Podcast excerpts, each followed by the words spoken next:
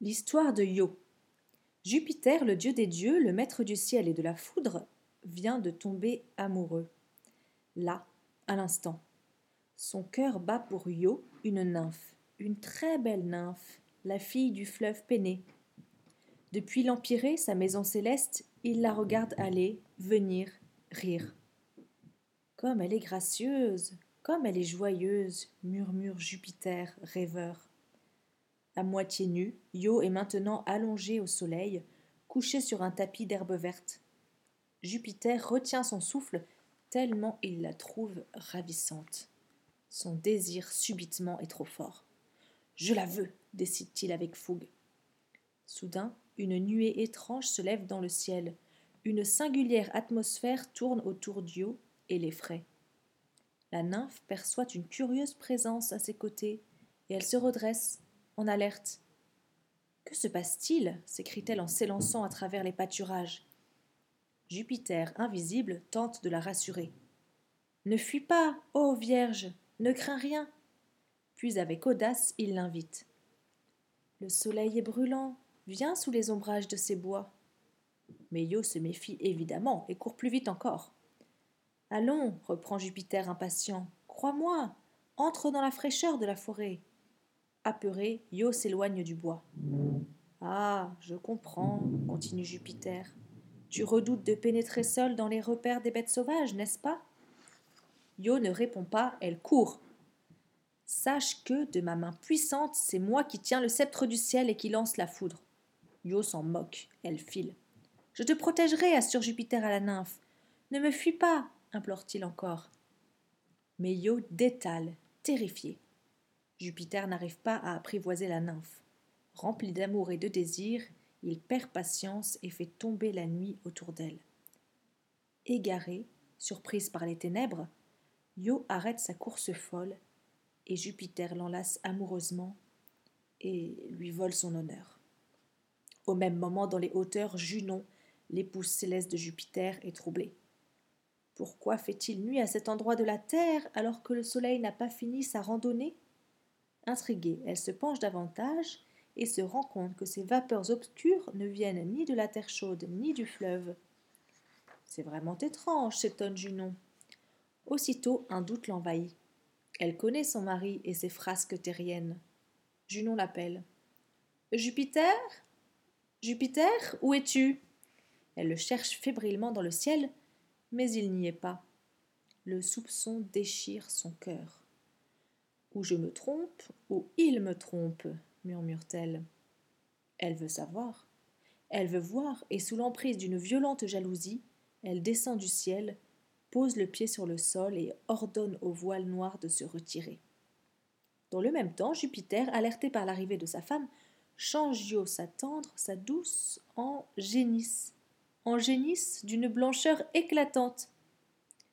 Quand Junon découvre l'animal, elle ne peut s'empêcher de l'admirer. Ses formes sont parfaites, sa prestance superbe et gracieuse. Elle demande à son époux D'où vient cette génisse? À quel troupeau appartient-elle? Jupiter, plein d'assurance, ment.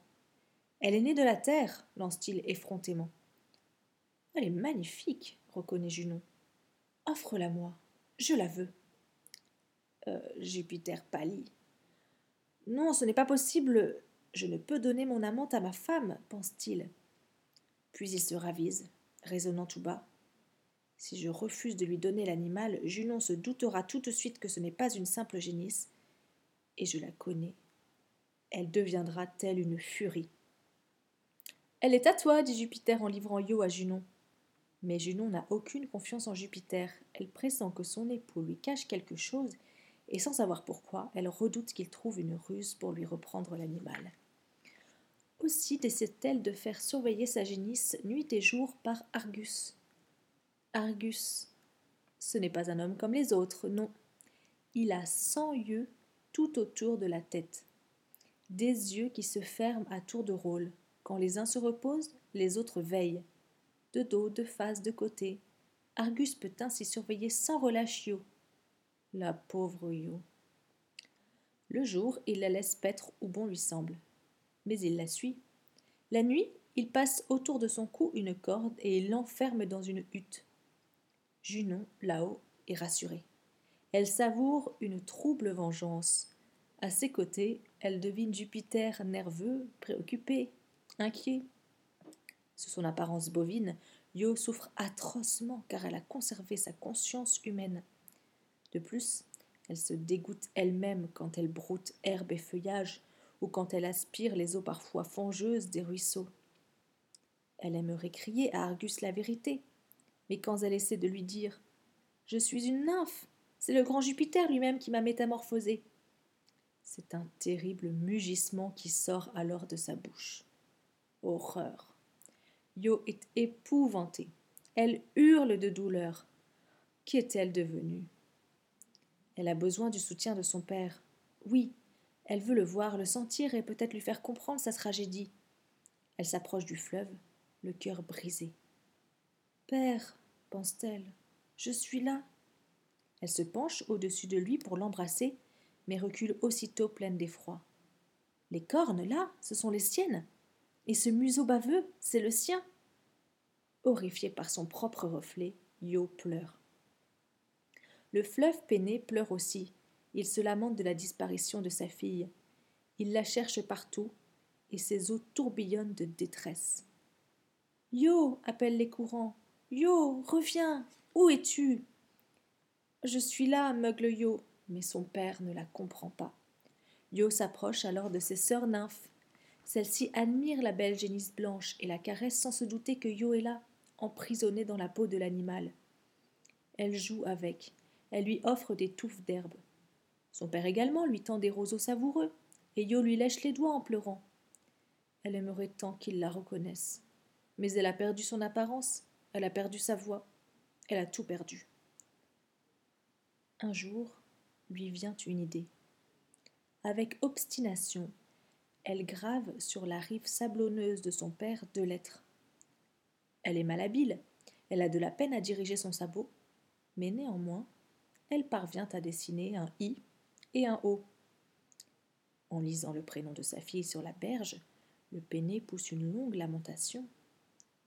Quel malheur Es-tu bien ma fille? Celle que je cherche désespérément depuis des jours? Yo répond oui, père, c'est moi, et je me tords de douleur dans ce corps de vache, mais c'est un affreux mugissement qui racle sa gorge. Le fleuve est affligé. Quand tu étais disparu, le chagrin me serrait le cœur, dit-il.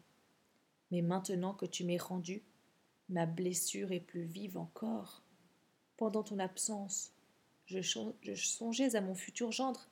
Je t'avais même préparé ta couche nuptiale au pied d'un saule et puis, j'imaginais mes petits-enfants. Maintenant, c'est dans un troupeau que tu dois trouver un époux. Et encore, dans un troupeau que tu dois avoir un fils. Et voilà que le fleuve meurtri se met à enfler et à écumer de douleur. Argus a peur que la génisse que lui a confiée la déesse ne se noie, et il l'arrache brutalement au fleuve. Viens là, toi, lui dit-il, et il l'emmène dans des pâturages éloignés. Sous la voûte céleste, il y a quelqu'un d'autre qui se lamente. C'est Jupiter. Il aime Io et ne supporte pas de la voir accablée de si grands mots. Depuis des jours et des nuits, il se demande comment déjouer la vigilance d'Argus et comment endormir l'attention de sa femme. Un matin, il décide d'envoyer Mercure, l'un de ses fils. Va, lui dit-il, va et anéantis Argus. Mercure obéit il chausse ses souliers ailés et il s'envole vers la terre. Non loin d'Argus, il se déguise en berger, quitte ses chaussures et se mêle à un troupeau de chèvres. En chemin, il construit une flûte de pan, et tout en s'approchant d'Argus, il joue une mélodie joyeuse. Ses harmonies ravissent le gardien. Arrête-toi un peu, lui propose Argus. Ici l'herbe est grasse et il y a de l'ombre propice au berger. Mercure s'assied sur un rocher aux côtés du monstre aux cent yeux et propose de lui raconter de beaux récits, de grandes épopées. Volontiers, dit Argus, visiblement content de ne plus être seul. Mercure parle lentement et donne beaucoup de détails. Il espère ainsi endormir son compagnon. Parfois, il s'arrête pour souffler quelques notes dans son instrument de roseau. Argus est enchanté. Il se laisse bercer, mais reste néanmoins vigilant. Si la plupart de ses yeux se sont assoupis, certains veillent encore. Raconte-moi l'histoire de ta flûte, demande Argus dans un long bâillement.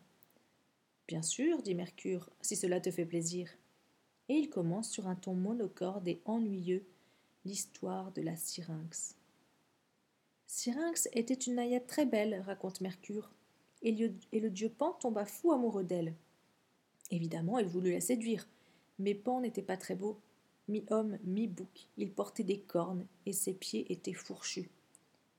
Son apparence effrayait Syrinx. Aussi, quand Pan s'approcha d'elle, la naïade s'échappa à travers champs.